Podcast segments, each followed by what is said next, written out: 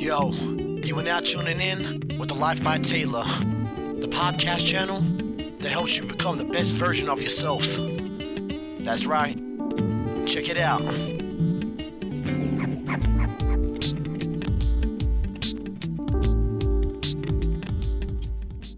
So Noe, or how I like to refer to him as his former Instagram name, The Vegan Terrorist, has quite an inspiring story.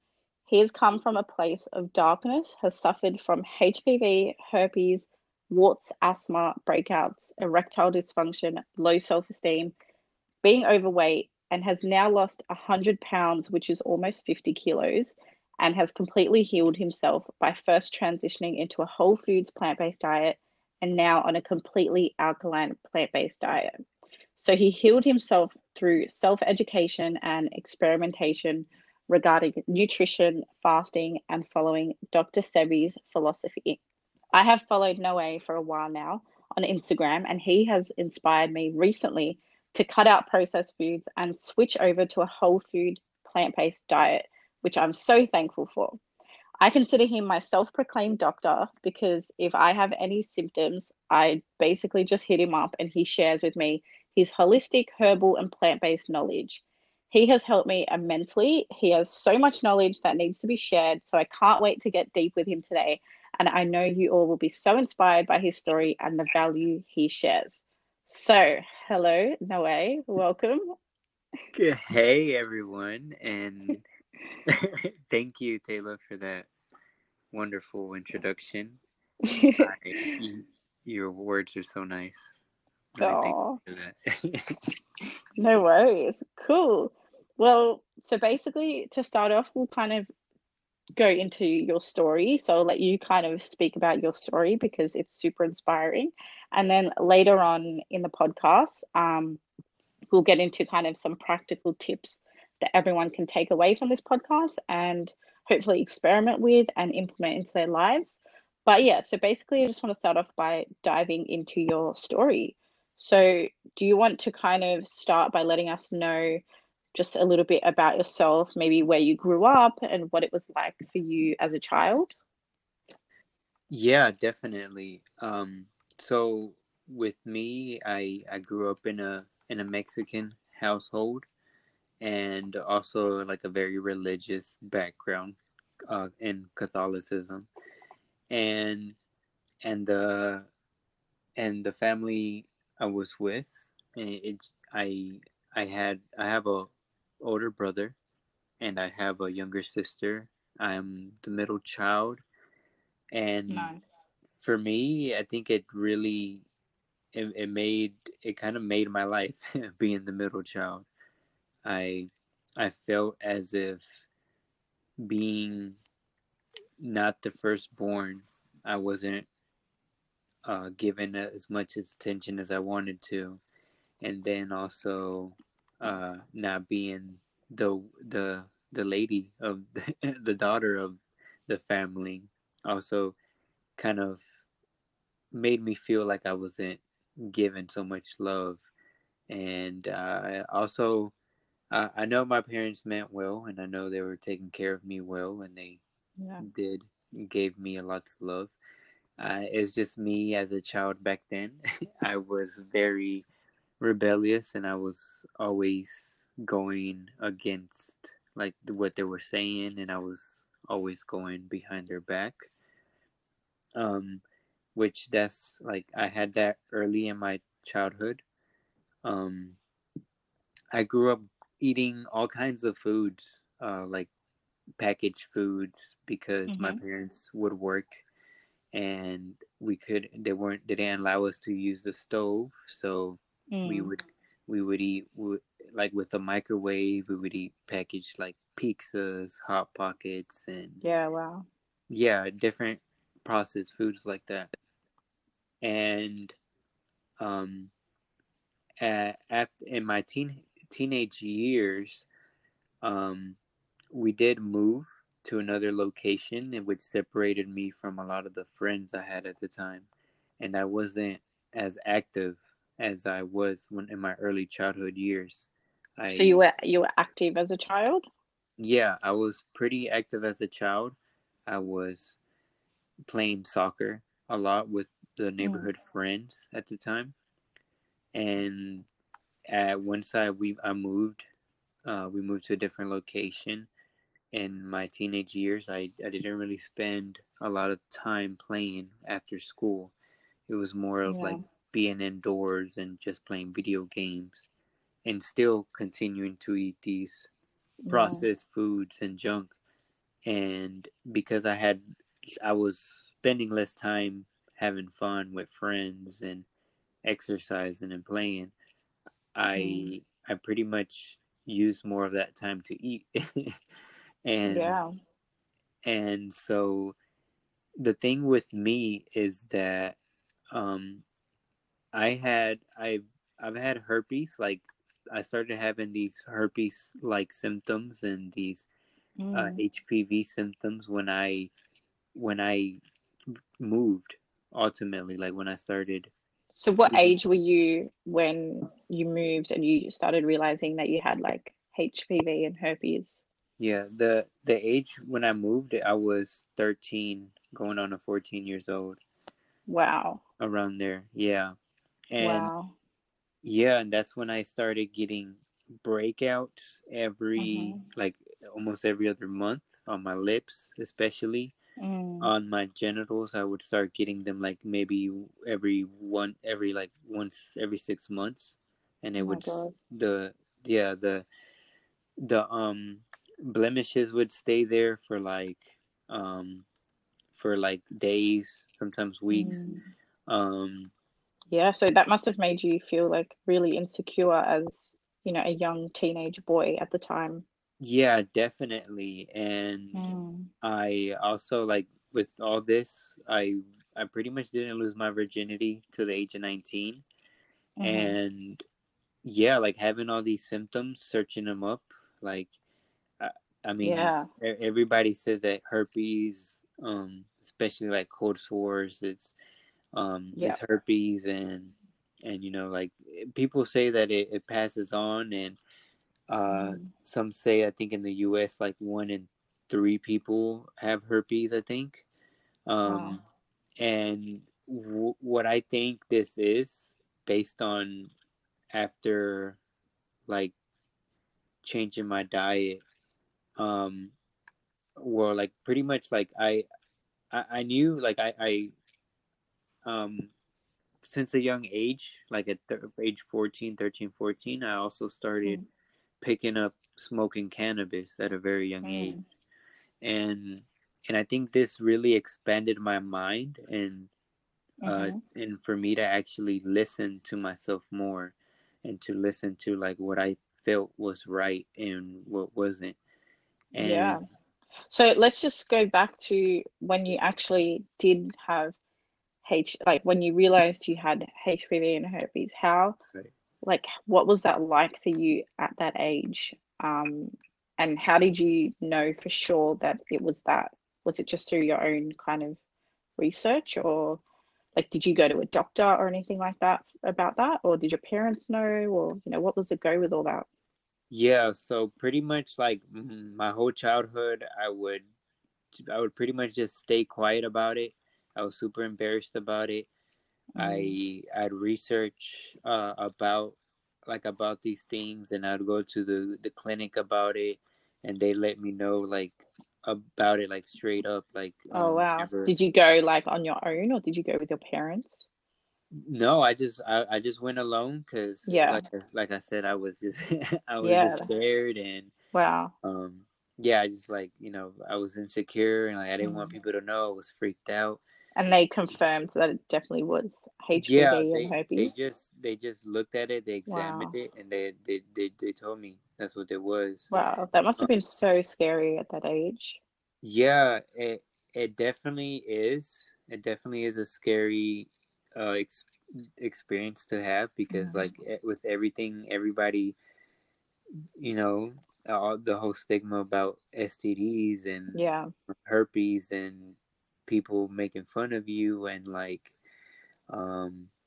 did you get bullied about that at all? Like, was it noticeable for people to see like the warts and the cold sores and stuff like that? And did they tease you about that or? Right. So the cold sores, those were actually pretty private. Mm-hmm. I'm pretty sure some people like in middle school and the high school years, they witnessed me whenever I had a cold sore breakout. But I didn't really like open up about it that much. The warts, I had corns, a breakout of corns on my hands, and what is that?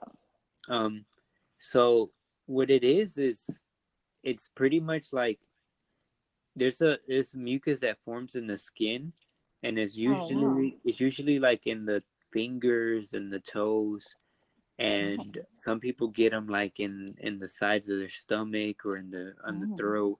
But the people that I've seen that mainly have it are like they get it in their hands or their feet and their toes, and they call them corns. When I first had it, like when I first saw this breakout, I had one on one finger, on my index finger. And then I started looking for like things to use to remove them, and I came across a ointment or like some kind of topical treatment I could buy from the store, and not exactly sure on the pronunciation, but it's like the ingredient was like salicylic acid or something like that, and I applied it on my finger, and it would work. Like it would pretty much like made the wart into a blister, and then it would fall off. Was it like a freeze, like a freezing kind of thing? In a sense, kind of, yeah, in a way. But I don't know. It seemed more like it was just like a chemical doing something.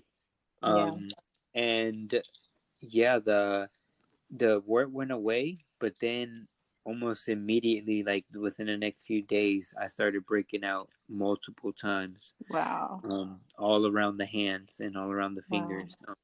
So like after I tried to fix it with that acid, like almost, I want to say within like 3-4 months after that, both of my hands were fully covered. Like I had like 4 to 5 corns on each finger, on both hands. Wow.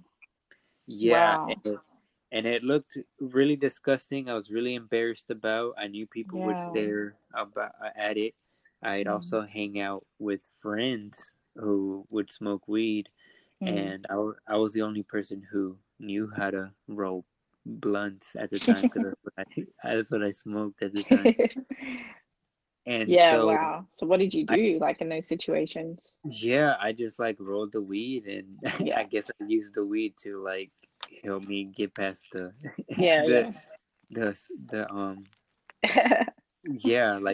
because I definitely felt embarrassed for sure. Can imagine. Yeah. Wow. And so I want to ask, like, what do you feel like is the cause of you getting those things? Right. So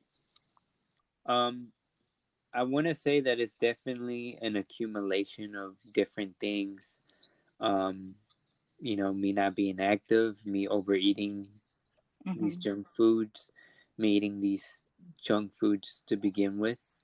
You know, we've been lied to. Like a lot of us have been lied to about these products in the grocery stores, and some of the ingredients we haven't been properly informed of what they are, where they come from, the side effects of them, and I believe. Wow. I believe so. I believe the main trigger for the corns and the herpes breakouts was an overconsumption of corn syrup. High fructose corn syrup.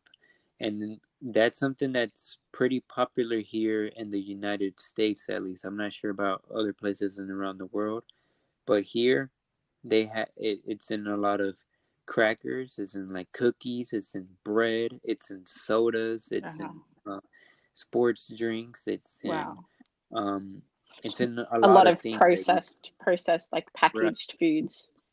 Right. Yeah. And with me specifically, I would smother everything from a young age. I would smother everything with ketchup, and the ketchup also contained the high fructose corn syrup.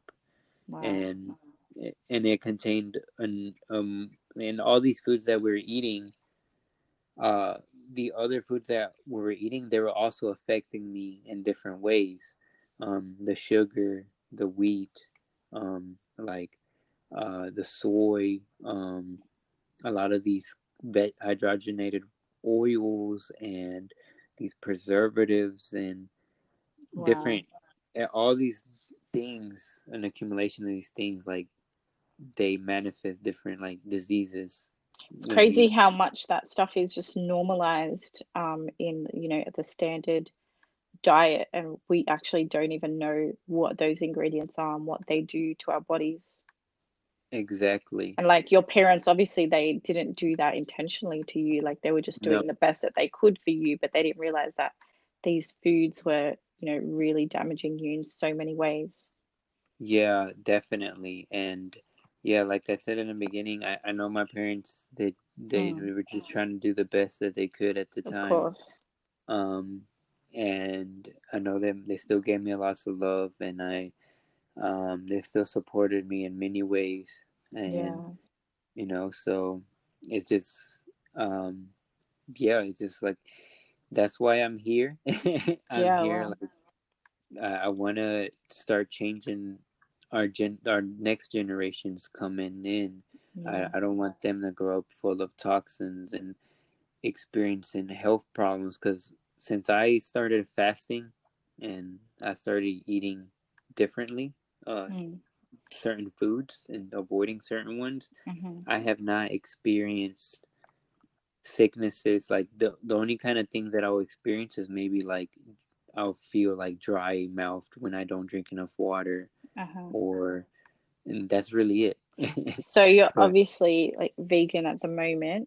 At what age did you kind of start looking into changing up your diet and going vegan? Like what happened in between you eating all those processed, packaged, junk foods to turning vegan?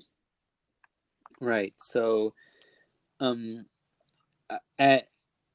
the age of 19, I was in 12th grade because I flunked 8th grade because of the friends I was hanging out with. I wasn't focusing on the schoolwork, and so I graduate. Well, I didn't graduate high school. I was going to graduate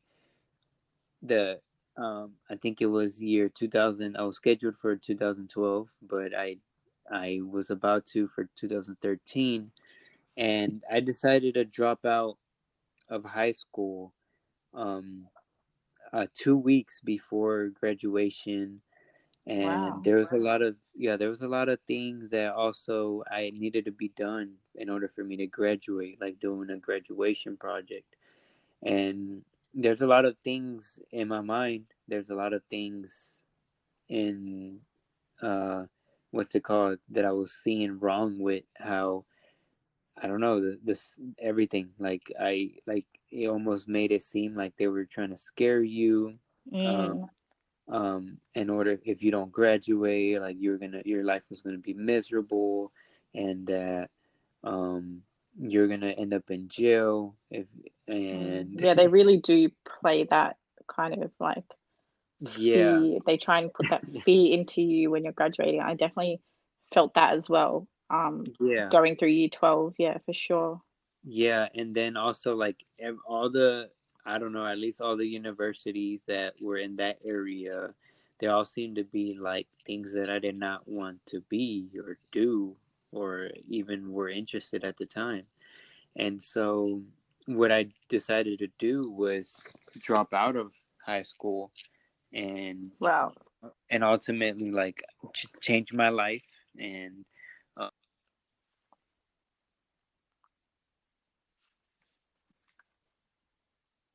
hello, wait, sorry, I lost you for like the last minute. Can you hear me properly?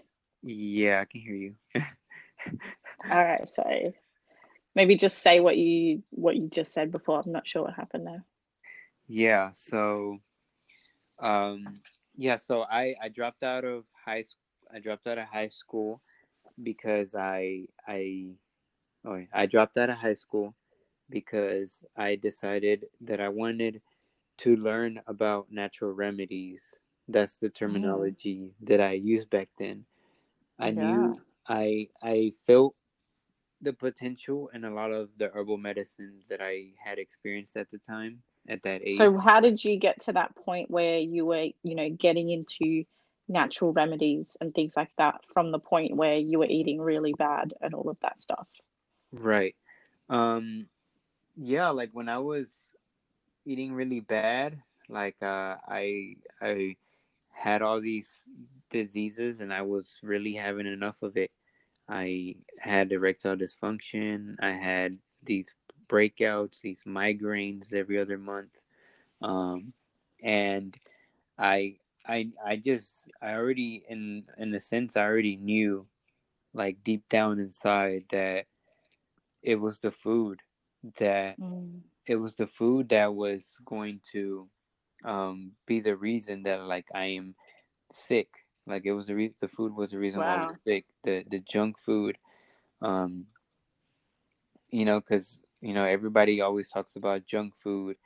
And it was like the whole universe was telling me, like, it's not healthy being obese. So many people are. And how much did you weigh at that time? Like, I weighed 245 pounds. Wow. Okay. I don't know how much.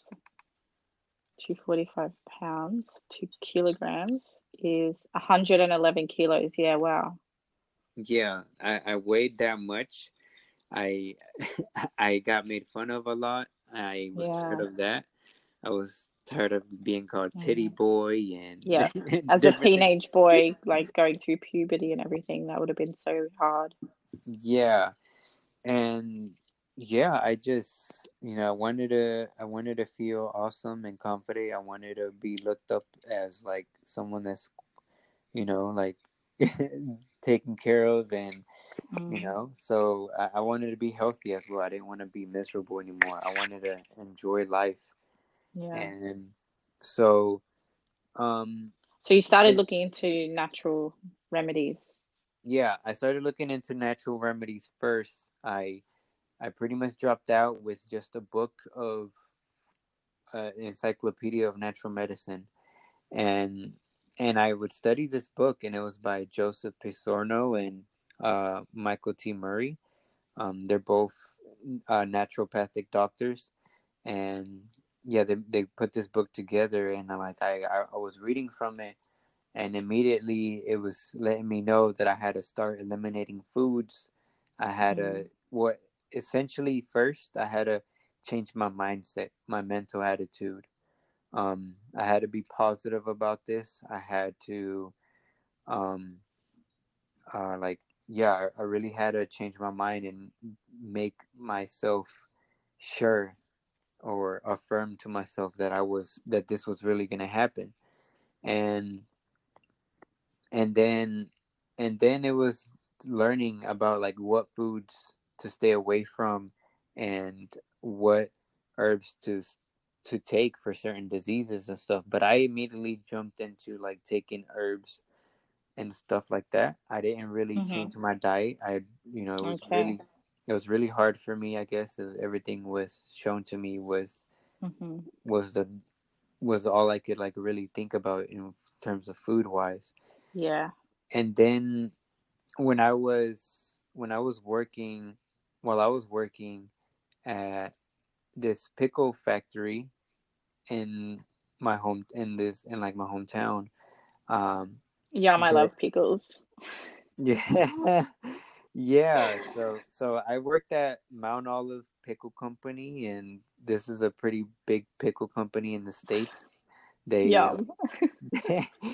sell in like 48 states, and I'm not like really trying to promote them, but but this is a very big pickle company, and like I was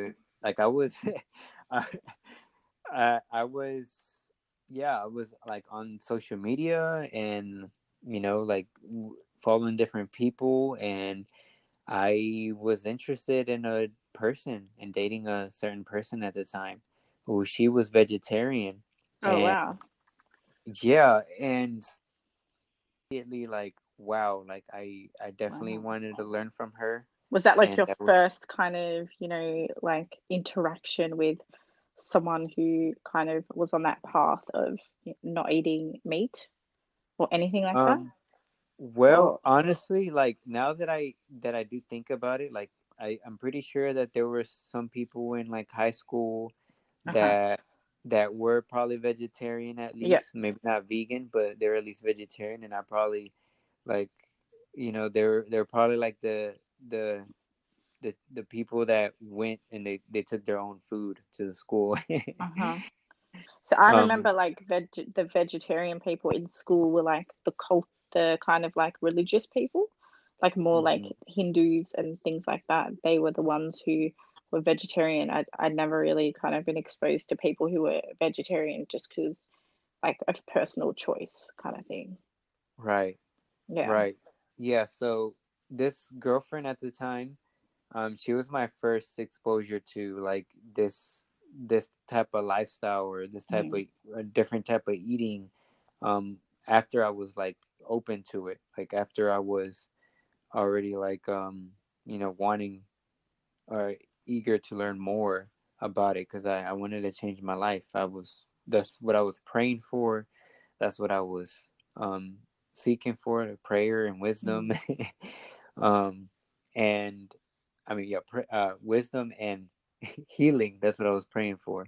Yeah. And yeah, because I was really going through it, and I prayed for wisdom because I knew that I had to change my awareness, and I had to change the knowledge that I had at the time to be able to implement things, to be able to heal. And so I did that, and yeah, like the universe brought me this girlfriend at the time, and you know, I'm very thankful for that. She helped me.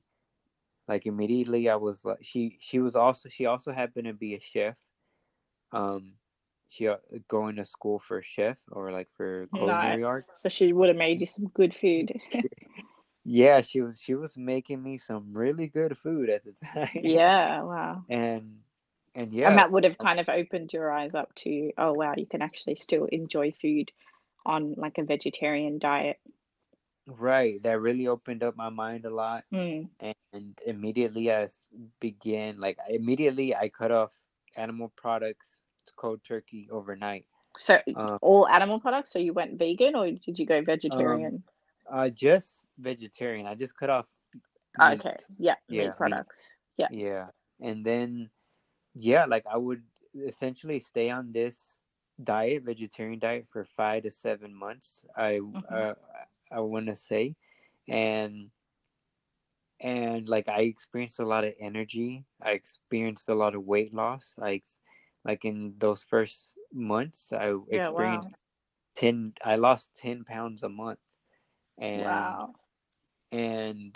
was like just from stopping eating like meat and chicken and that kind of stuff. Yeah, and then also, in the same time, like I was also hanging out with certain friends, playing indoor soccer. Some of them that worked also at the factory. We would play indoor soccer for like 4 hours at a time without stopping sometimes. And like I was already doing that, but it wasn't like I was still holding on to a lot of the weight. I was still eating a lot, you know, and it wasn't really until I came across or this girlfriend came to me at the time and helped me out. Yeah. Wow. And I changed my diet, and then the weight just like melted off. Like it was so easy. Wow. Right. And after about those 5 to 7 months, I started noticing that it was a lot harder to lose weight. And so what I did was I started eliminating more things from my diet. So the next thing I did was I essentially cut off eggs, dairy, cheese, mm-hmm. all the other animal products. Yeah. I was sold because on the vegan lifestyle because Timothy Sheaf at the time, he's the athlete, right? Yeah, he's an athlete. He's known for free running, parkour. Yeah, he's on Ninja Warrior mm-hmm.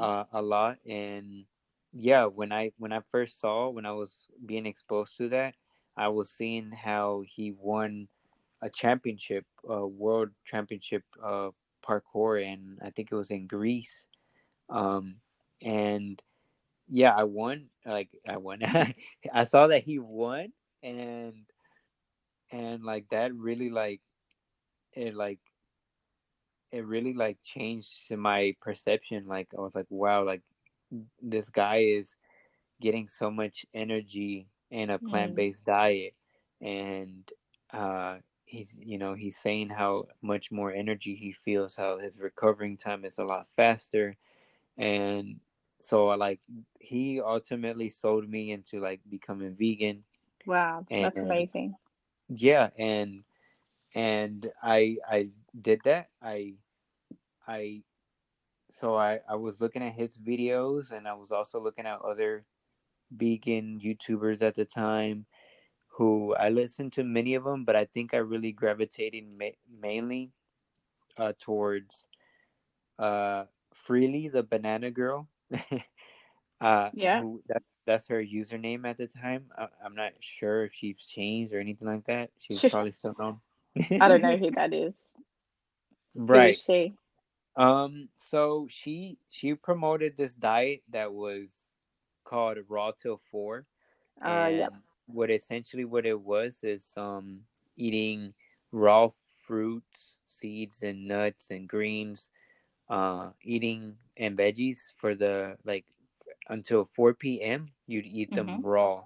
You'd eat them raw without cooking them, and yeah, and I did that. And after 4 p.m., then that's when I would have cooked starches uh-huh. and the wow. grains and yeah, beans and rice. So did you do that as soon as you kind of transitioned into going completely vegan and cutting out the dairy and the eggs and all those products? Yes, definitely. Yeah, wow. I definitely I went straight into the eating whole foods. And yeah, it was essentially I was making everything from home. And yeah, wow. And did you see what benefits did you see after completely switching to whole foods and completely vegan in comparison to just being vegetarian? Right. Yeah, so the being vegetarian, I definitely felt a lot of more energy. I felt lighter. Mm-hmm. I was losing a lot of weight, but then I was still having breathing problems. I was still having the migraines. I was still having the headaches, the acne. I feel like I got even more acne when I went vegetarian. And I think when I realized now that it's because it was a lot of the processed foods, the dairy as well. Yeah. And were you still having the herpes and HPV kind of symptoms? Yeah, I was still having those symptoms. I was still having the herpes. I was still having the cold sores. I was still having the headaches, the migraines, and stuff like that. And I was on this diet for a year. After I went vegan, for the first 3 months, I lost 30 pounds. And then about 2 months later, I started passing matter that was black. It looked like black tar. It looked it looked exactly like what you see in the surgical videos, and like when like people were getting like lung cancer, like, or like the tar taken out. Yeah. It was coming out of my bowel movements and like after like I want to say a month or so, I was, after I stopped seeing it come out, I felt relief. Like it was like this last black tar bowel movement, and then I felt like so much tension relieved from my body. Oh my god! So do you think that was just like, you know, stuff, processed stuff, and like chemical stuff that was just kind of stuck in your body throughout the years of like, you know, when you said you were like 12, 13, or even when you were a little kid even? Do you think that's all stuff that was just stored up inside you? And then once you went completely whole foods, your body was just kind of detoxing that all out of your body. Yeah, definitely, for sure. Wow, that's amazing. It was. Yeah, because what I found out is that some of these things, you know, they're not natural, these foods that we've been eating, and they don't digest in the body well. Mm. And what the body does is that it overproduces this mucus in the body so that way it can try to protect it. But in the same time, it clogs you up. It makes it harder for you to breathe. It clogs all your organs up. It clogs your skin. This is the reason why we break out. Yeah, is the reason why we have stomach pains and all these other diseases, really, is because of the excessive buildup of mucus in certain areas. I remember seeing somewhere that like mucus is like the leading cause of like most chronic diseases. Is that true? Yeah. Definitely. And so even after a year of being vegan, I kind of felt like I had already won. Mm-hmm. I kind of felt like, you know, I was like, yeah, like I did it. Now. So how much weight did you lose at that point? At that point, and entirely, that's when I lost 100 pounds. Wow. So that's about 50 kilograms for my Australian people, which is a lot of weight. Holy shit. That is a lot of weight. And I did it in 10 months, really. Wow. The first 10 months, I lost those pounds. Once I went vegan, once I made it to like 150 pounds, I pretty much stayed the certain weight, you know, whether I would kind of like work out or not, or played soccer or not, or football. My bad. Everybody else around the world. We say soccer in Australia. Oh, really? Yeah, like you're talking about soccer as in like the one with the round ball. Yeah. Yeah, we call it soccer here. No kidding. Wow. Wow, that's crazy, because I know everywhere else around the world it's football. Yeah. So yeah, I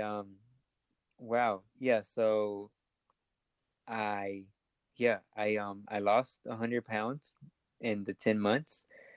So after a year of being vegan, I pretty much felt like I won.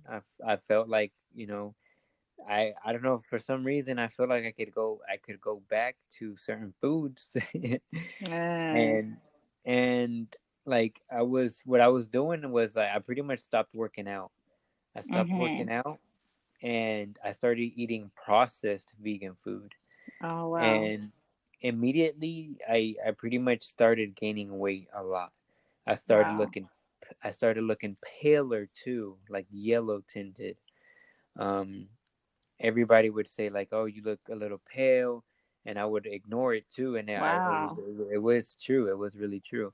Do you think because you were on that like really clean diet for a while, and your body was used to not having those kind of artificial chemicals and preservatives and things in your body, that when you did start implementing it again, your body was just like, what the hell are you doing? Like, what's going on? Yeah. Why are you doing this to me? Yeah, definitely. I started immediately realizing like what foods caused what different things and stuff like that. Because I don't know, for some reason, like I don't know, like I could stop eating fruit for a week or a month, and I'll eat fruit and I'll be fine. You know, my body will love it.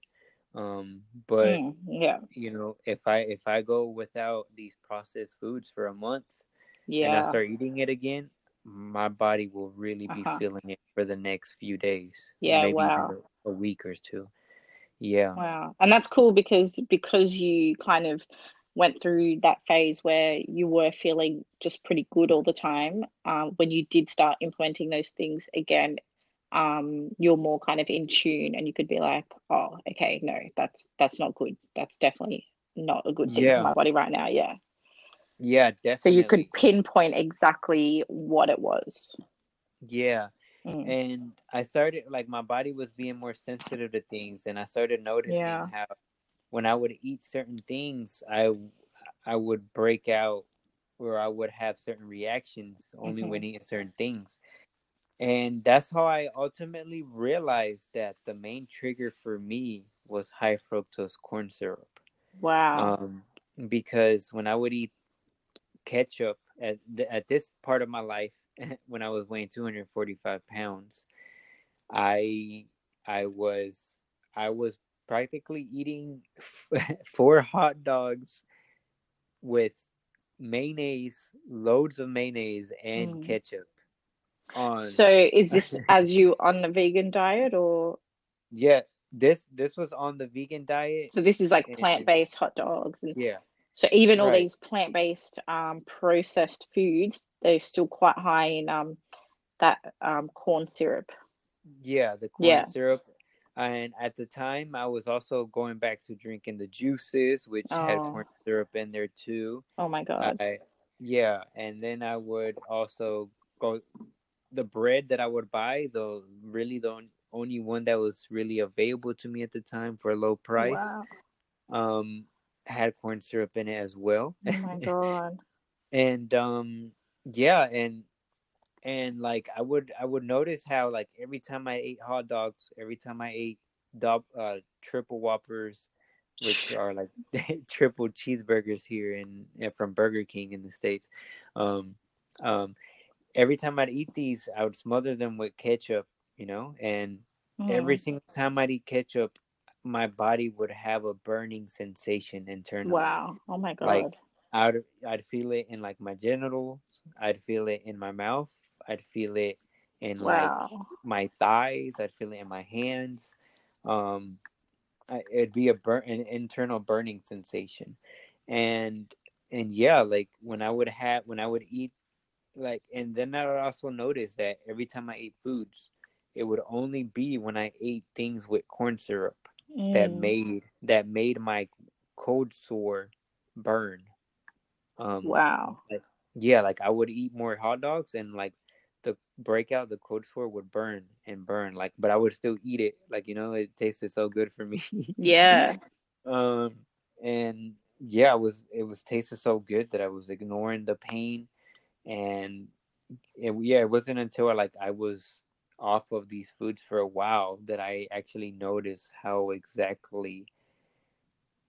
much these foods actually affect me. And over the years we've been eating these foods. We haven't allowed them to completely detoxify. And we all feel different things that we think that are normal. Yeah, for sure. And they're not. And it's just because that's all you've known, you know, like pain in the arms and like muscle twitchiness and like ringing in the ears, stinging in the head, itchy face, itchy skin, all these things are not normal. We're not meant to feel that. They're definitely not normal. Like having your nose clogged up and when you first wake up in the morning, that's not normal. Not normal. I experience that now. A clogged up nose. So, Right. So this, even being on a whole food diet, I was still experiencing having to blow my nose every morning, having to pretty much breathe through my mouth the entire time. Yeah. And I also noticed that with these, like even on the vegan diet, I would still be having to like lick my lips a lot. And it wasn't until like I would watch a lot of YouTube videos on veganism. That's what helped me stay on this path, watching so many other people promote disinformation, like all these different informations. That's what helped me stay on track, because with my family, none of them were really supporting me. They thought I was crazy. They thought I was starving myself. They still think I'm starving myself. They think I'm killing myself still to this day. Oh, wow. They think I'm making my life miserable. And that must be really hard to deal with. Yeah. And then nobody else around me, no friends besides that, was really helping me. So, so it definitely it's definitely a blessing to have content like this, like how you're having a podcast and like all these YouTube videos that like how we're making. They're definitely a lot of help to people out there. Yeah, for sure. People who don't have that kind of support system in place. Right. It can relate to people who have been in their exact shoes, for sure. Yeah, and this is what ultimately got me into seeing one of Dr. Sebi's video on YouTube. It was actually a video that was recommended to me, and I opened up that one video because the title was super clickbaity. And had you ever heard of Dr. Sebi before? I had not heard of Dr. Sebi before. Wow. And what kind of foods were you eating at this point where you were introduced to Dr. Sebi? Like, were you still eating the processed foods, or were you kind of more like transitioning off it kind of thing?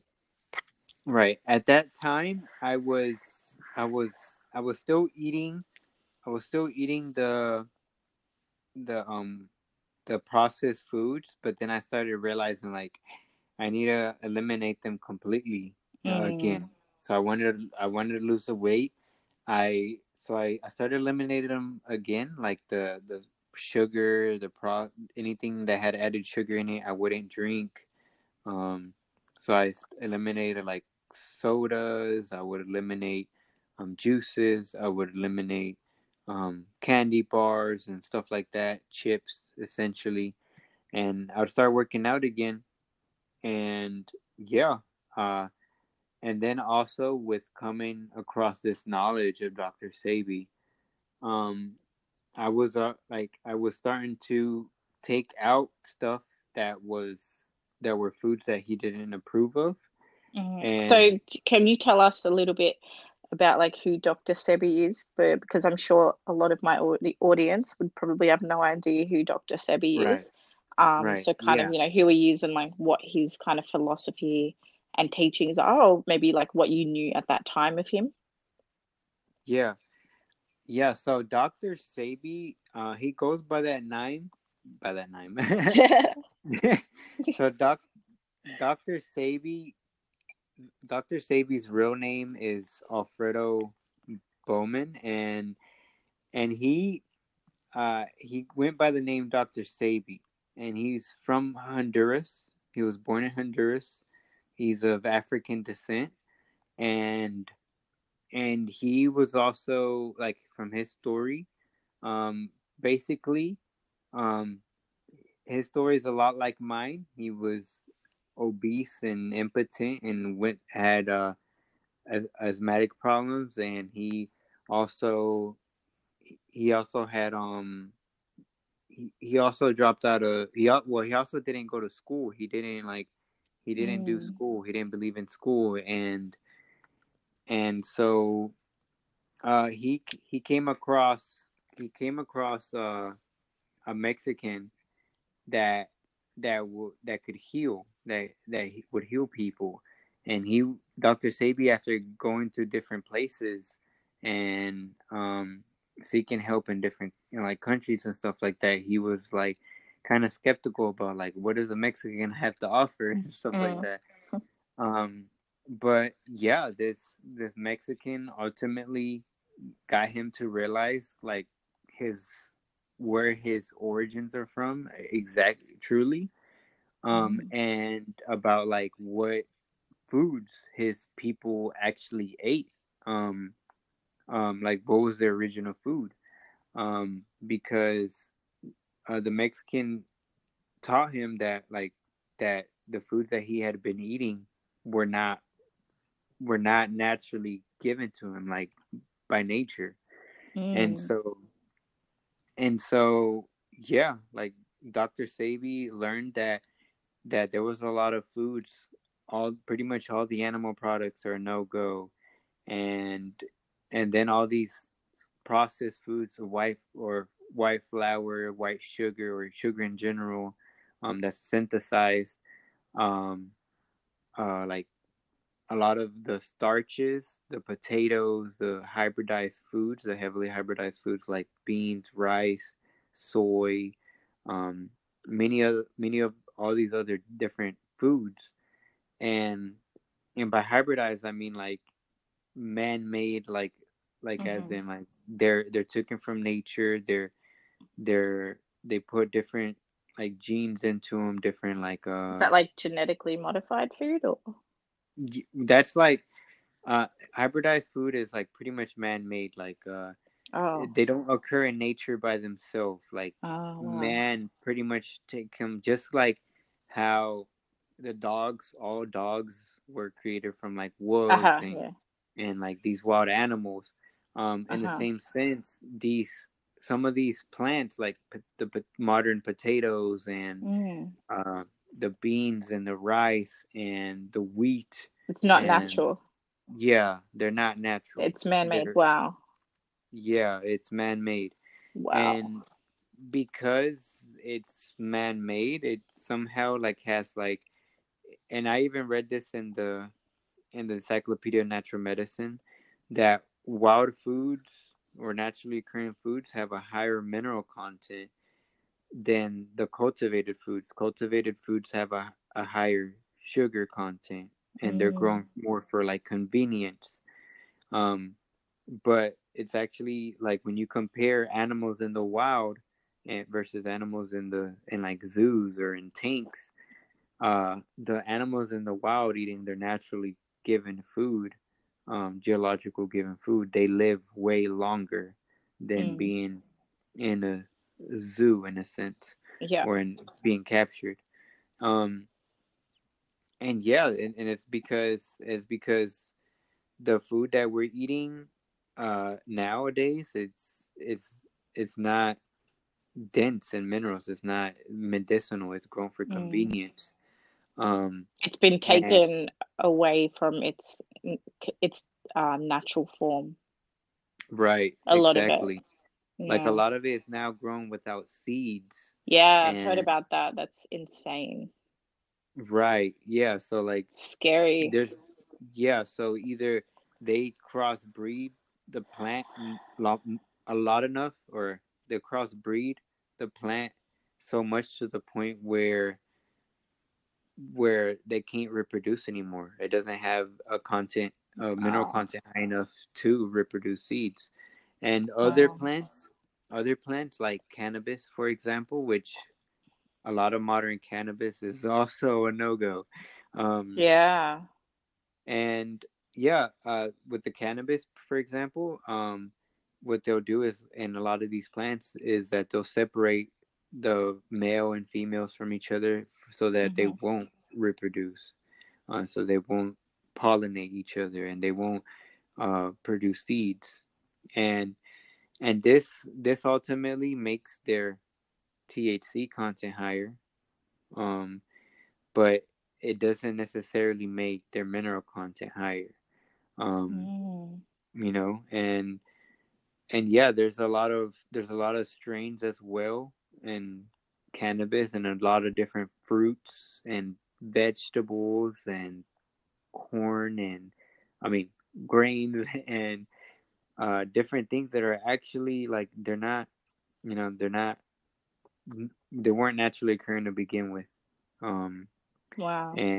And yeah, so Dr. Sebi, he made this guideline of foods, which I think they were mainly for the people in the Americas and North America especially, because the way I've seen him elaborate in his Spanish videos, he didn't really talk about so many other foods from around different parts of the world. Because it's going back to the kind of like foods that kind of culture grew up or evolved eating. Is that correct? Right. Yeah. Exactly. And he made that guideline so that people can choose from like the least detrimental foods that you can find from the grocery store.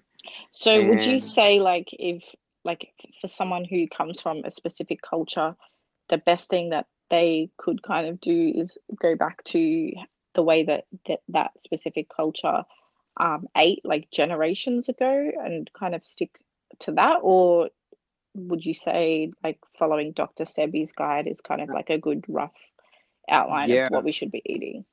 Yeah, like following Dr. Sebi's guidelines and also eating the naturally occurring foods from around the world, the herbs and the fruits, and all the other vegetables and stuff like that, because there's many of them that are around, that grow around the world naturally. Those are the foods that I would really recommend to start incorporating more in our diets, for sure. Because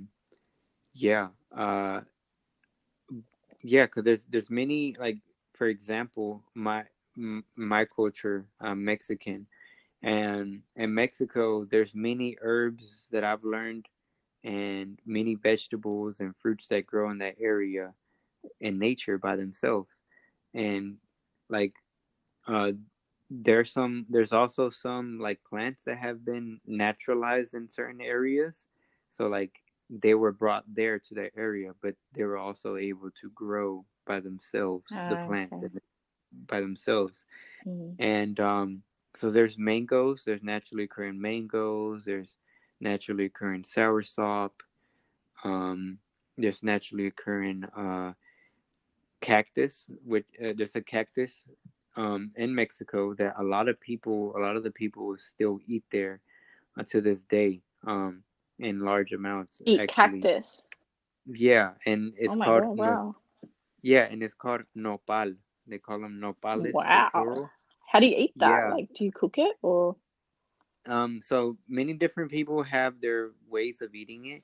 How the way I grew up eating it in my family, we would saute it with onions. Oh wow. And yeah, you would eat it in like tacos, or you would eat it with tortillas. That actually sounds good. Yeah, it tastes really good. And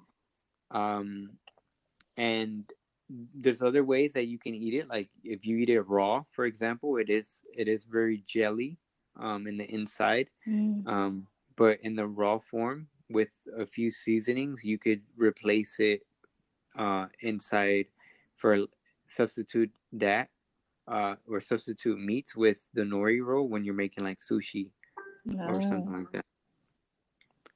Yeah, so you can make sushi. Yeah, and then there's people that make juices with it, and it helps the gel of this cactus. It helps break down the fat and cholesterol in the body. Oh wow! And yeah, it's one of my secrets also to making sure that I stay lean when I eat cooked foods, and also making sure that my skin stays clear when I eat a lot of these oily foods, because I use grapeseed oil when I saute these. And is grapeseed oil, is that something that's like Dr. Sebi approved?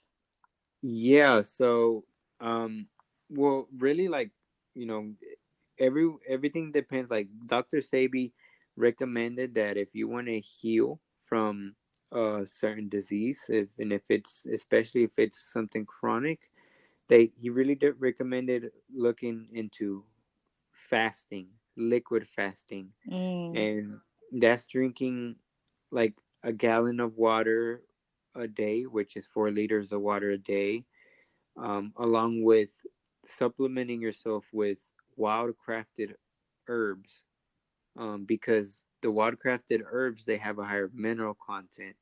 So they will actually give you the actual fuel that the body needs to heal and repair and to stay working optimally.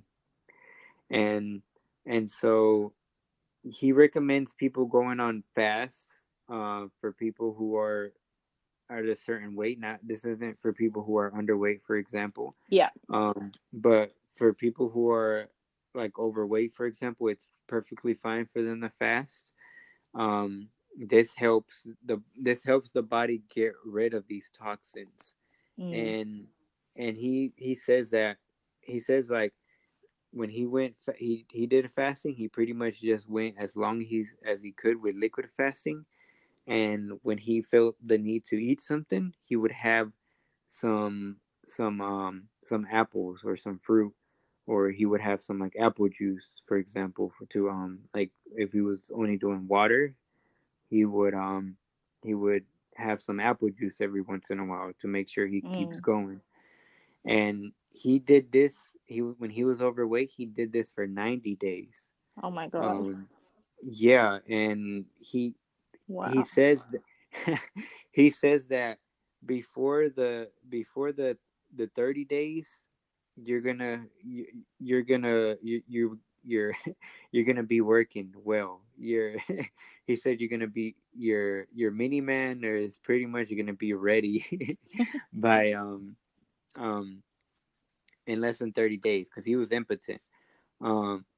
And yeah, but he did 90 days because in different time frames he healed different things like the diabetes, yeah, and asthma and different things like that.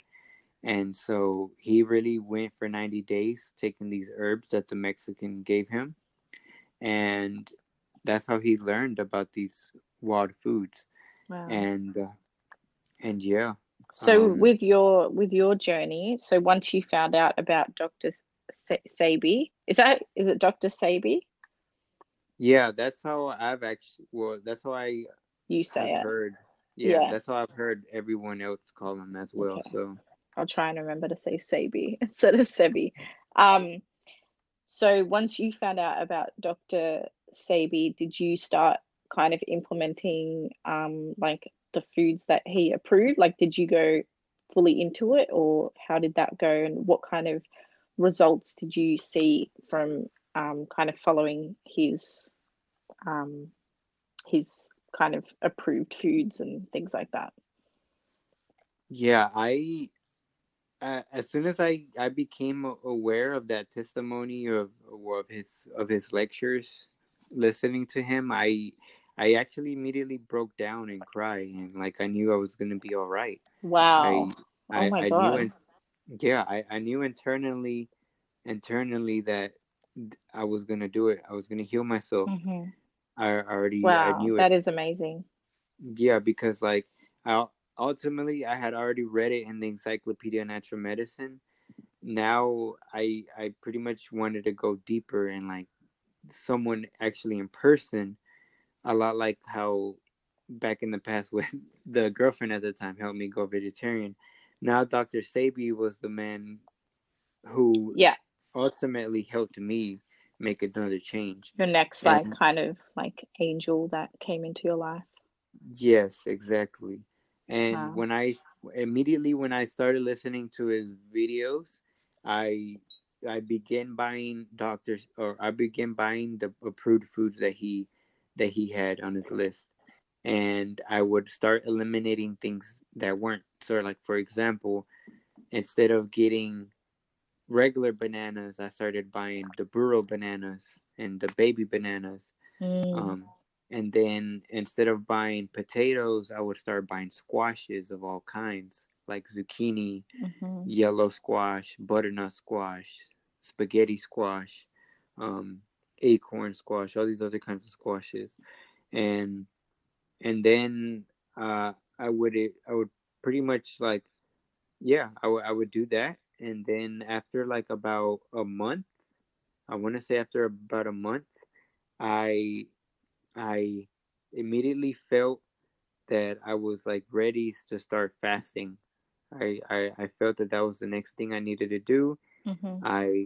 So what I did was I went for a day of water fasting, and then I ate some fruit, and I went back to water fasting again. I went right back into it, and I went for 3 days of water fasting after that. So this was, when I say water fasting, it was really liquid fasting, because I was drinking waters, and I was drinking herbal teas with mm-hmm. some of the herbs that he recommended to take that are wildcrafted.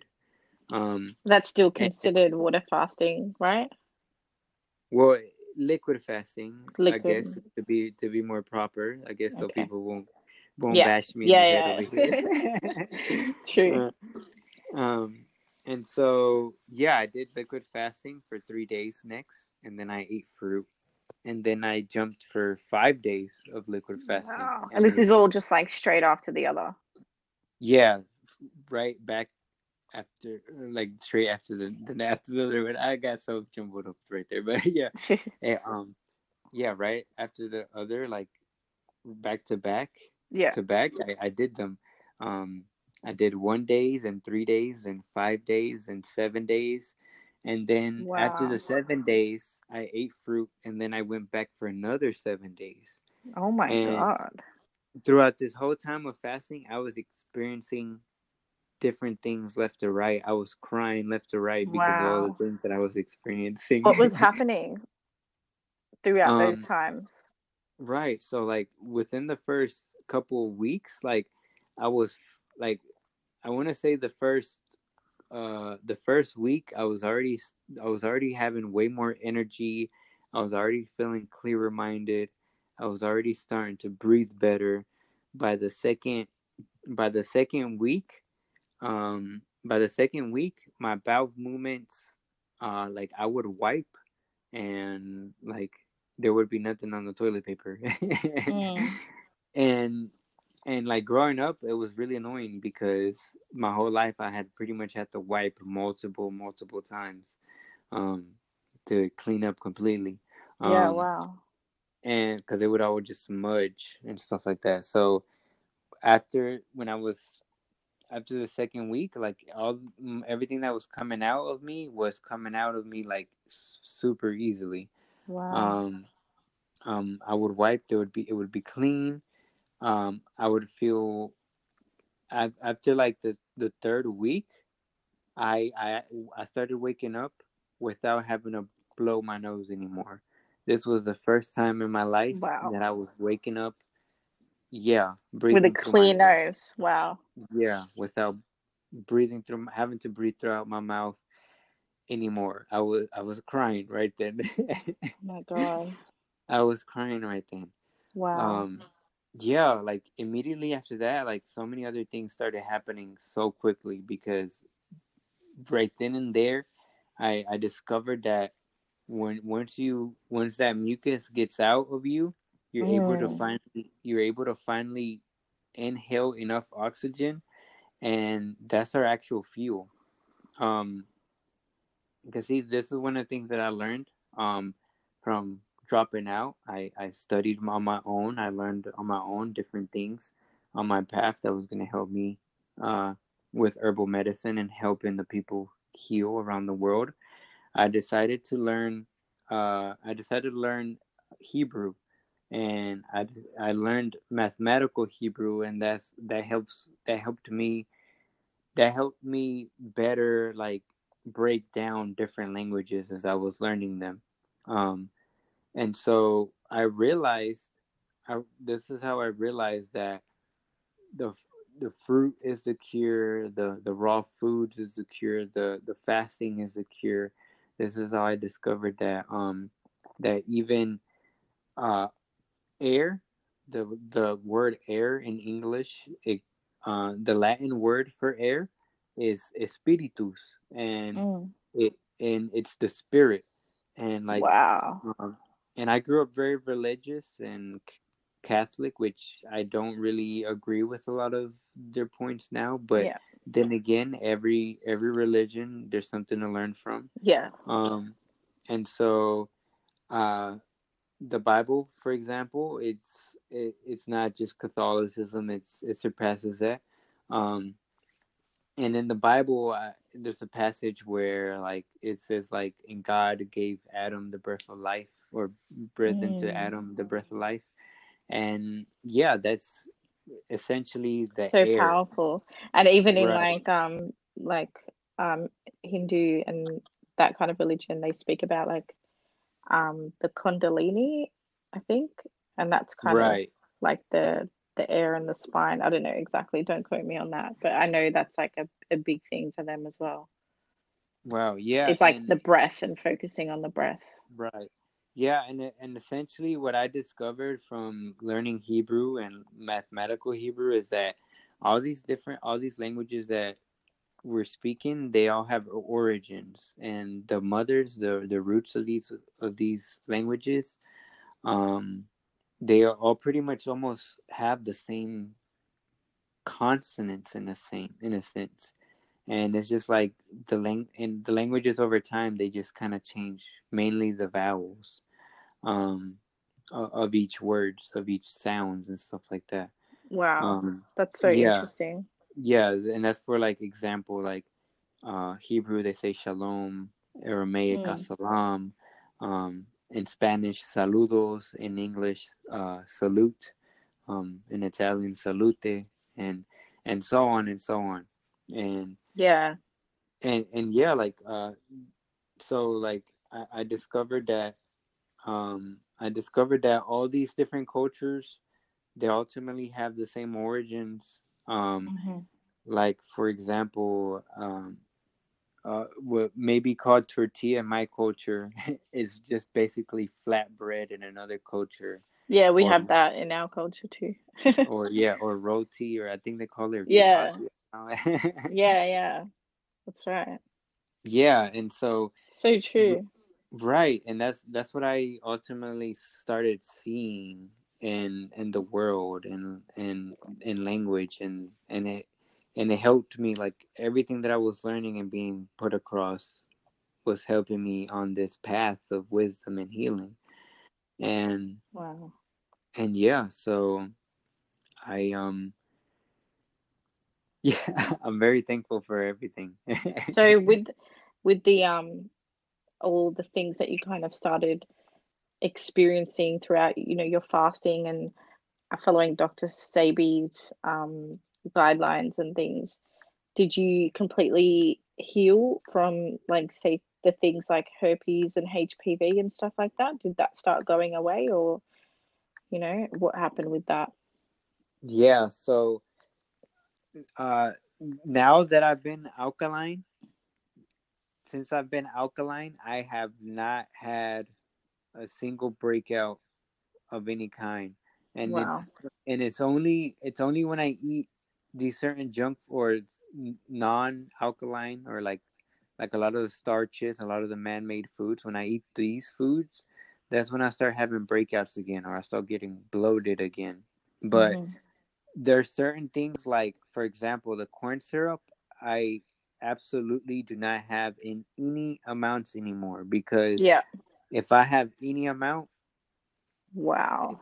Yeah, that's the cause, essentially. Yeah, it's just not worth it. Like, you don't even want to experience that anymore. Yeah, that's the cause. Oh my God. Yeah, and yeah, that's why people say that, like, you know, you can't get rid of it, and it's and that's what it is. They want us to keep eating these foods so that way we can still keep having these symptoms and still having these problems, and not completely detoxify from them. But yeah, people. So, just one thing. What's alkaline mean for people who don't know?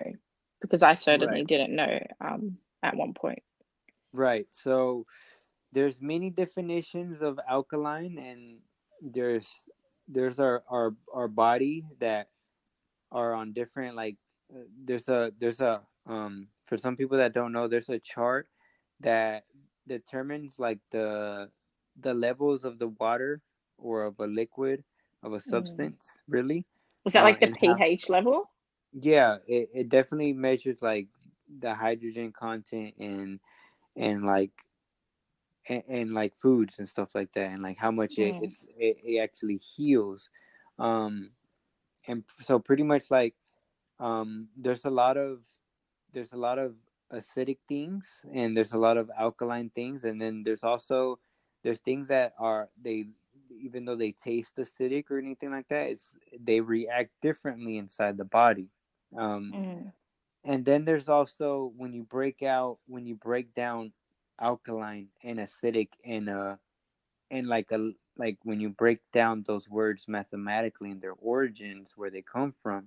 Alkaline, al meaning godlike, or for those people who aren't or for those people who aren't really, spiritual or whatever, it could mean nature-like. That's where you see like Allah, Elohim, and in Spanish and in English, él, ella, he and her, and in English, all, all, is pretty much God is all, Wow. That is so interesting. So it basically just means like pure, like natural. Yeah. Kaline means to take the form of, or to like copy. So God-like. God-like. That's what alkaline potentially means. Yeah. Wow. And acid, what those sound potentially come from, is to basically be corrupt, to be confused, to be in sorrow and pain, and so there's different ways that you can break down these words, and and so there's the alkaline water, the alkaline levels of the water, and there's also like, we've also been lied to about a lot of the alkaline water. What they do is they'll just actually put baking soda into it. And with really, you could even have soda in front of you, which we all know is really bad for us and really acidic. And if we just put baking soda in there and we get a pH tester, a drop tester, it'll read that it's alkaline. But it doesn't change the fact that you're drinking like radioactive water, probably. And so, alkaline, what Dr. Sebi promoted was more naturally occurring foods. And he the list of foods that he chose were the ones that were more naturally occurring, the ones that were less detrimental to the body. And that would keep the body in a godlike, pure goodness state. That's why he called it the alkaline diet, and the list of foods was really for like the people who still wanted to cook, who weren't really cleansing, who just wanted to eat healthier, or not, by cleansing I meant like don't really have something serious health problem going on. But for the people who with the real health problems, he would definitely recommend fasting. Fasting and taking the herbs and taking and only eating fruit whenever you must, pretty much. That's what he really recommended, because a lot of these alkaline, or on a lot of the foods on the alkaline list, like you would still potentially have to get rid of in order to completely detoxify from a certain toxin inside your body. Wow, yeah, that's interesting. I didn't know that. Yeah, and so like the. Like really just cooking the alkaline foods, like I'm still breathing fine with my nose, I would just have to it would just be like a little bit clogged here and there sometimes. Usually when I eat these denser foods like the oils and the dense vegetables that are on the list and the seeds and nuts.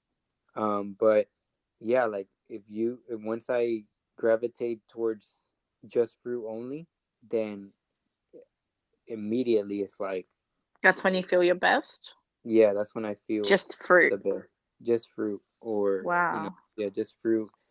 Raw foods, even then, raw foods is like a lot, very powerful. Right now, I'm eating from the alkaline diet, and I'm only eating raw foods, and I've been doing so for the last 3 days. Wow. And how do you feel? I feel amazing. My bowel movements yesterday just started changing again to being without having to wipe. Yeah, more than one time. And then my skin, my tint, the tint inside of my skin is starting to turn pink again. Like I can see the blood in my skin a lot easier now. Yeah, like when I lift my hands up, a lot of people when they lift their hands up, their hands go from being pink to like pale almost. Yeah, mine are like a bit yellowy blue. Right. Like, yeah. See right now how I'm looking at mine, they're pink. Like wow. I'm holding my hand up and it's staying pink. That's crazy. Yeah, and this is one of the things that I noticed. So interesting. Everyone look at their hands right now. Yeah. One of the things that I noticed is a lot of the white specks, or like everyone's different, but usually the ones that don't, that turn pale, it's like it usually starts turning pale in specks. It looks like specks all around. And that's pretty much all the inflammation, the mucus inside. Wow, I can see that actually so clearly right now. Inside the blood, yeah, and like wow, I can tell you like whenever my hands start getting pinker again, like even my knuckles stay like pink. Like there's a pink tint in my knuckles that just like you cannot miss. Wow. Yeah. That's so interesting. So, question. What foods, for people to take away from this podcast, what foods can people kind of straight off the bat avoid or completely cut out to kind of really start kickstarting their health and feel kind of a difference pretty quickly? Right. So to feel difference quickly, honestly, anyone that you choose, you will start feeling immediate relief. If any of these junk foods that I've named, if you start eliminating them today, you will and I'm talking about completely eliminate, not have in moderation, but completely eliminate. All processed and junk foods. Yeah. So whether for me, I cut out meat first. In my opinion. So if you're not already, I'm thinking in vegan mindset. Yeah. So if you're not vegan, then get rid of the animal products. Yeah, if you're not vegan yet, then so just to be clear, all animal products are not alkaline. Yeah, animal products are not alkaline. I've had goat milk before. I've had bison milk before. It still produces mucus in my body. I felt it before. A lot of people, because bison milk and cheese, it'll sell for a really high price because it's a naturally occurring animal, and in a sense, it produced less mucus, but my body still did way better if I just did not have it. Yeah. Correct. So cool. So cut out animal products, cut out processed foods and junk foods. Yeah, junk foods. Cut out really anything, any kind of drugs, cut out any kind of pharmaceuticals, any kind of Panadol, and in Australia we call it Panadol. It's kind of just a headache medicine. Yeah, that kind of basic thing. With pain and that kind of stuff. Yeah, so like any kind of pills stop taking that prescribed and non-prescribed, I would start taking them immediately. Cutting them out. Because these are also detrimental to the health. They're chemically made and they don't assimilate in the body, just like all these added ingredients in the food. So I would pretty much do that. I would cut out. I would start cutting out packaged foods, processed foods as much as possible, and start making everything from scratch at home, making it with love, because not only the products are detrimental and that are like in fast foods or restaurants and stores, but they're also made, and like the people making them, like a lot of them making them, they're in like warehouses where they're getting paid really little. Just negative like energy around those foods, like for sure. They feel like they have to be there just for like to feed their family, but they don't want to be there. And it's the same with animal products as well, like, you know, the lives that they're brought up in and the way they're slaughtered and treated and everything, like energetically that is being passed into your body when you eat those foods as well, for sure. Definitely. So it's time to start putting love into our mouths again and start giving ourselves love, and putting love into the recipe. That's the secret ingredient right there. That's the secret ingredient along. I love that. Love. Yeah, and these chemicals, these processed foods, these unnatural foods, these animal products, they block out an accumulation of all these things. They block out love, pretty much. So if someone isn't, you know, ready to completely cut out all packaged and processed foods, are there certain kinds of ingredients that they can keep an eye out for on the back of packages that they should just like really, you know, avoid? Right. Corn syrup, high fructose corn syrup. I would avoid artificial sweeteners of all kind. I would avoid cane sugar. I would avoid brown sugar, turbinado sugar. I would avoid maltodextrin, which is I believe it's processed from corn, if I'm not mistaken. All these other sugar-free sweeteners I would stay away from as well. Like, no. I would avoid preservatives and any food colorings I would avoid. I would avoid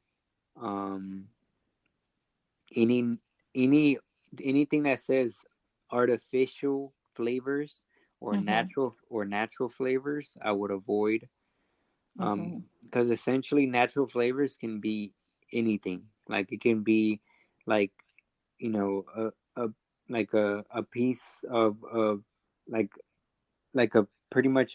pig's tripe or something like that. A pig's intestine could be considered natural. And, and I actually have in the fridge, in the family fridge, there's a ranch bottle that when you look at it, it says natural flavors, and then in parentheses it says milk. Yeah, it says milk, and then and so like literally natural flavors can be anything. So and would you say something that I've noticed recently is like anything with a number in the ingredients? You know, like 202, 341, anything like that. Would you say avoid those? Yeah, definitely. Yeah. I'm guessing that's how things are labeled over there in your place. Because over here, we get like, we do get numbers now, actually. Like, in the juices especially, like. Yeah. Like in the. That's when they're like too scared to tell you what's actually in it. And they're just like, we're just going to put a number instead. So you guys don't actually look into it. Definitely. That's when you know it's real bad. Yeah, and Oh my God. Yeah, it is really bad. One of the things that I found out is that some companies that they actually do some really sick things, and they put some things in their food that they just do it so that to enhance the flavoring, but the things that they make it out of, when like if they really told you straight up what they made out of, like you would, things would just change for you really quick. Like what? Like what are you talking about? Like for example, I'm not sure if it's around the world, and I'm pretty sure other places around the world do this too. I'm certain that it's not just America.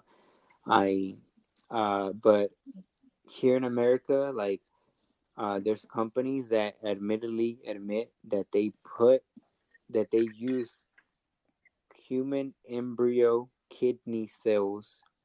So basically aborted. What? They use aborted baby cells into foods to enhance them, their flavors, so that they can get you. Oh my God! They try to get you hooked on these and stuff like that, and fuck? Companies openly admit this. They say like pretty much it's our fault if we fall for buying these things. That's what they essentially tell us. I've seen that something about like there's like an act called like the Common Sense Act or something, where they say like the consumer should know about this themselves before buying it. There's no need for us to put it on our packaging or anything. Right. Exactly. Yeah, that's so shifty. Oh my God.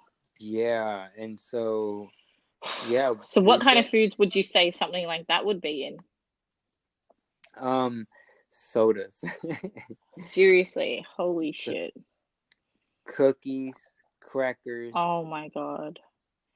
And would that be listed as an ingredient on the package, or do you know what that is? The thing is that with this, it's usually included in the natural flavors.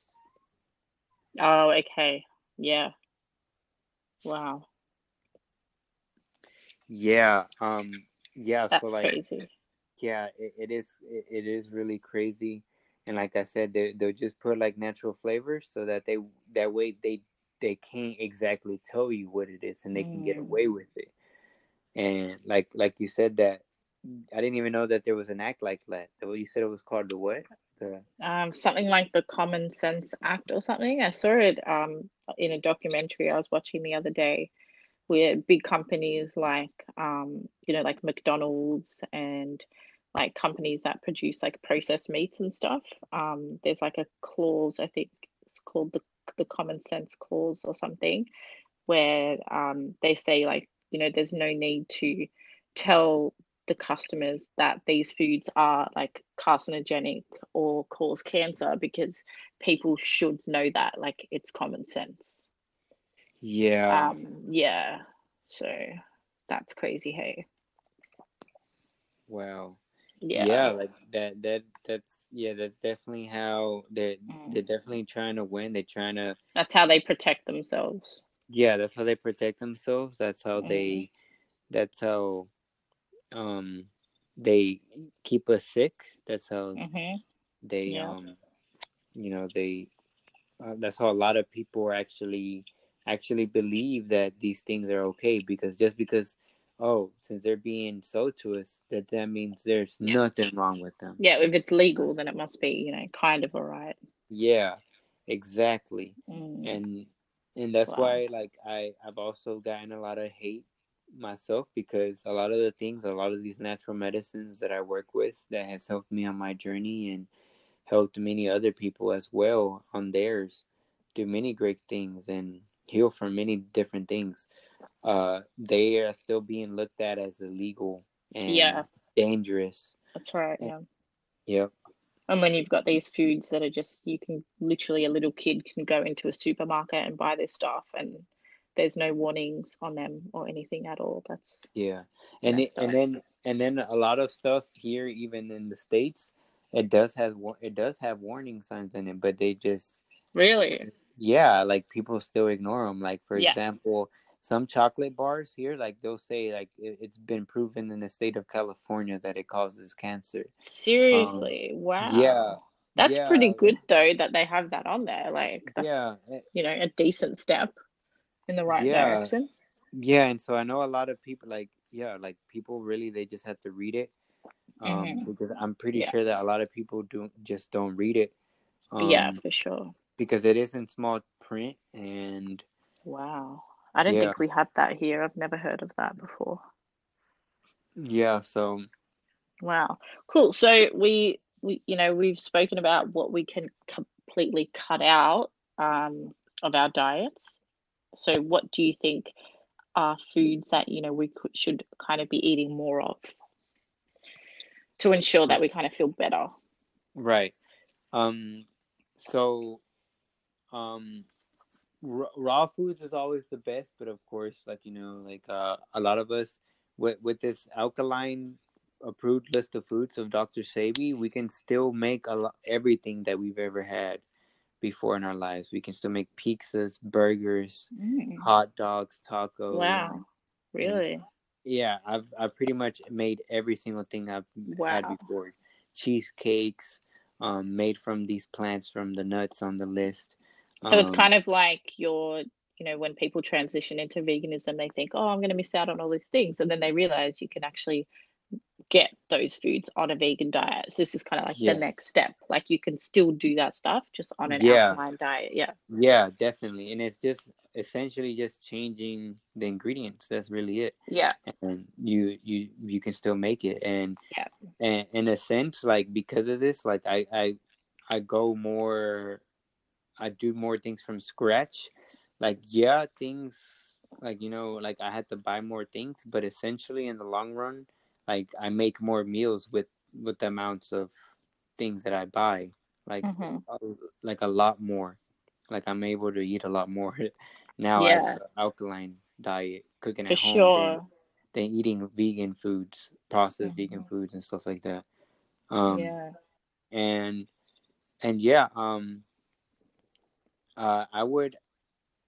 of the things that I would add on, like to eat for health foods would be like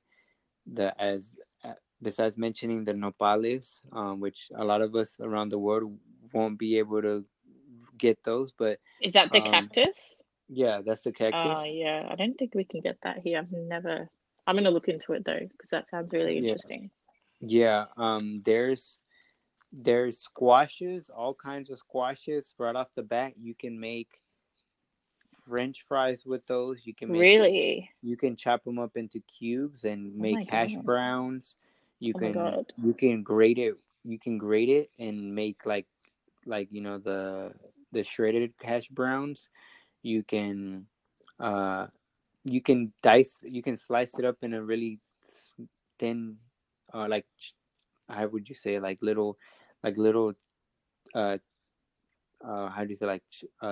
toothpick kind of shape sizes, and you can fill it in like sushi rolls and and add it with like avocado and like tomatoes or something. Yeah, oh my god, you're making me so excited to eat now. Right. Yeah, and you can season it, to your heart's content. Okay, so lots of like squashes. What else? Squashes of all kinds. Mushrooms. With the mushrooms, like portobello, oyster mushrooms. There's morel mushrooms. There's all these other kinds of mushrooms. With the mushrooms, you can make, for example, like with the oyster mushrooms, I would make like fried shrimp. Oh wow! You can make like a burger patty or something out of that, can't you? Yeah, you can make patties with this, burger patties. You can blend it into the mix, the batter, the patty. You could also, with the big portobello mushrooms, you could slice them, and you could marinate them. Let them marinate in some seasonings and oil, and then you can saute them, and they'll come out tasting like pork chops or like ribs. Oh, wow.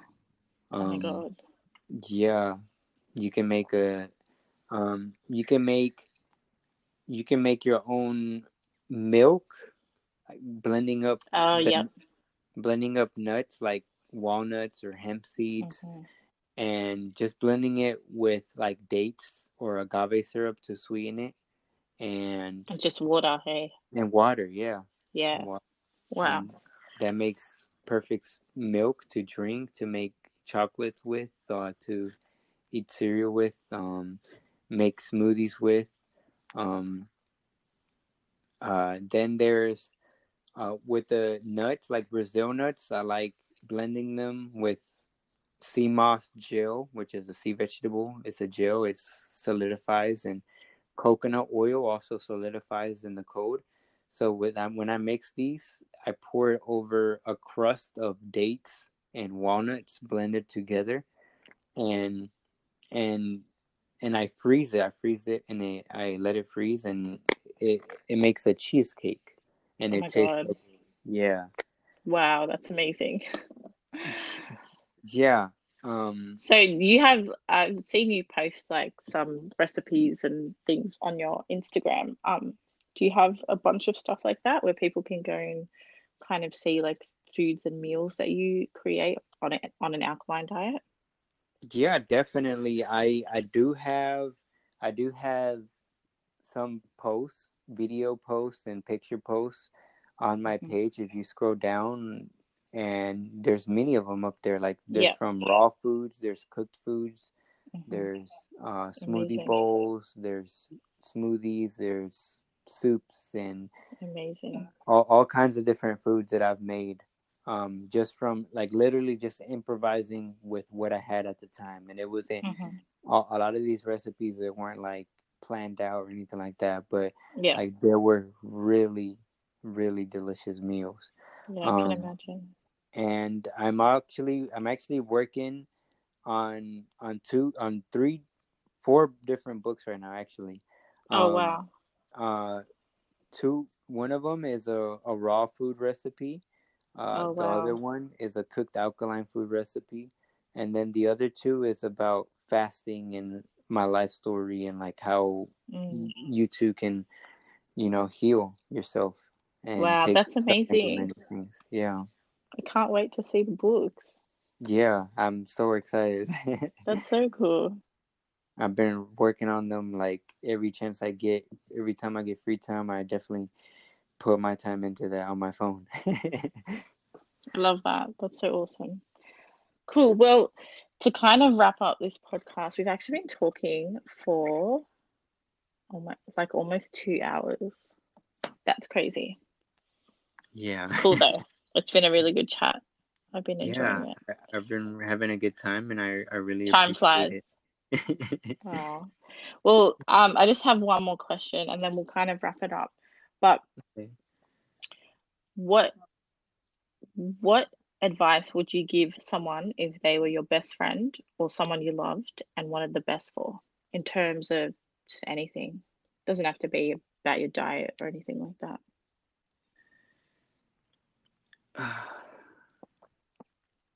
That's a tough one. It is. Because then you said it doesn't have to be diet. Because I'm like, now, like, oh my goodness. Oh, it can be diet. I mean, that's okay. I mean, dietarily, I say if they're a close one, if they're a friend, then I'd say to really flow with them and not be so in a rush to try to change them and try to transition them. I feel like, I don't know, for my parents or my scenario, for example, I feel like I try to instill it into their mind so hard that they like pretty much put a guard up. So yeah. For sure. I would say that, like, like, instead of like trying to remind them about like that, what they should change, or like what they should do or something like that, I don't know, just let them be. Yeah, for sure. I definitely feel that way. Like, about everything that I do as well with people that are close to me and things like that. Totally agree. Yeah. So, and I feel like when you spend more of your energy into actually, or rather helping, rather than that instead helping people who do want it, who do come to you and ask for help. That's right. Yeah. And who are actually willing to make the changes. Focus your energy on those people. Yeah. And then I feel like since I've been doing that, that's the only thing that has been actually helping my parents even start getting an open mind again. Is them seeing all the work that I've been putting, helping people around the world on social media, all the events I got going on. That's right. Like I have a retreat happening in Asheville, North Carolina, in the United States. That's amazing. It's a plant medicine retreat where I'll be teaching a lot of these, where I'll be teaching, lecturing about these self-healing techniques, the plant medicines of fasting. We'll be enjoying raw foods. We'll be detoxing with herbs, and we'll be having a lot of beautiful experiences with like all different healing methodologies implemented in this one retreat. And I'm so excited. I That's amazing. Yeah, we've worked with one in Miami already, and it was a success, and so I'm really happy to bring this one here in my home state, in this town, where like the people are not so open about this, or like they're not really promoting this kind, because it's like, there ain't a lot of people that. It doesn't seem like there's a lot of people that are like faithful in this type of in this lifestyle, in this in this niche, like health wise and fasting in this state that I'm in. So I'm really happy to be bringing that, and I do always post on Instagram on Noe Escobedo. Yeah, so. Let's let everyone know like where they can find you on social media and things like that, and kind of just tell us what kind of services you offer, and if they are kind of interested in wanting to get really deep into healing themselves and just learning more about alkaline nutrition in general. Right. So, where can people find you and all that stuff? So people can. I basically started on social media, on Instagram specifically. On Instagram, y'all can find me at Noe Escobedo Oficial, and that's NOEESCOBEDO OFICIAL,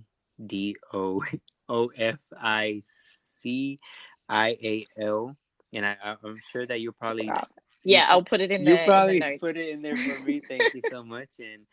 Yeah, it's my full name. I know. I actually had a previous username, which I still have an account, and you could also follow me there if you wish, which is also the name of my YouTube and all my other social media. So it's The Vegan Terrorist. Yeah, and that's how I know you. I know you as The Vegan Terrorist. Yeah, I chose that name because I decided to grow my beard, and a lot of people would nickname me Terrorist, and just because of how I looked, and I'm really innocent, really. And I was vegan, and so I was like, I'm gonna put The Vegan Terrorist, and it helped me grow a lot too. It was such a clickbaity name. And so that's my YouTube, The Vegan Terrorist, and those, it's spread out, it's spaced out there. On Instagram, it's at The Vegan Terrorist, and then I also have a phone number, which is also connected to WhatsApp, that I take phone calls, and I'll listen to voice messages there, and I'll schedule phone calls and help people with consultations for free. You're amazing with all that, honestly. Yeah. And my number for that is that it's plus 1-919-709-6822. Again, that's 1-919-709-6822. And amazing. Yeah, I do consultations for free, and I pretty much will put you in the right direction, help you out with and get in the right direction. And then after that, I offer coaching services, which is pretty much a week. I give you a phone call each week out of a month that you pay for the services. And I help you with all the information you need to know, like every single thing in depth. I help you. I pretty much save you, like, you know, like 2-3 years, 5 years of knowledge that I learned in like a month. So amazing. So you'll be able to start changing like immediately, and you'll be able to start doing like you'll be able to start making big changes in your life. So I do that. And I also sell herbal products, herbal medicines, different blends on my website, theveganterrorist.com. And yeah, I have some products up there available, some blood cleanse blend, and a blend for the bones and the lymphatic system, the thyroid, and then there's another full body detox up there. That's a blend that I made with 33 herbs from around the world, and they help get rid of the body. They cleanse the body on a cellular level, getting rid of mucus. It cleanses the blood. It repairs the organs, and even it even like gets rid of parasites. So that's what I have going on right now. And and I'm also just getting these retreats scheduled for throughout the year. So you can reach out to me about those as well. And we can work on hands-on, and I'll be doing workshops also around the States. So to anyone who's listening who wants to get in touch with Noe, definitely do. He's given you every kind of way that you can get in contact with him. He's amazing, and he definitely does help out a lot. Like, you had pretty much every part in me transitioning to an not alkaline yet, but I will get there, but transitioning into more of a whole foods diet and cutting out processed foods. So you've helped me out so much, and I'm sure you'll be able to help out anyone that kind of hits you up. So yay, that's about it. Thank you for coming on. It was a great chat. Wow, thank you so much for having me. It was such a blast, like, really. It was so good. It was good to actually talk to you as well, because we've been back and forth over Instagram and voice messages and things for ages, but we haven't actually sat and had a proper chat. So I'm glad we did that. Yeah, I'm really thankful for you and for this opportunity too. I've been wanting to talk to you for a while, and then it's also this podcasting recording is definitely a great opportunity to also share our conversation and share this knowledge with people, essentially anyone tuning in around the world. Yeah, that's right. I'm sure it's going to help so many people. Yeah. And so I'm thankful for this. It gives me also more content for me to share with my followers, and make sure that they get more insight on my lifestyle and how I healed. So I really appreciate you. Oh, you're welcome. All right, cool. Well, that's about it. I don't know how I'm meant to end the podcast. I'll just end it somehow, but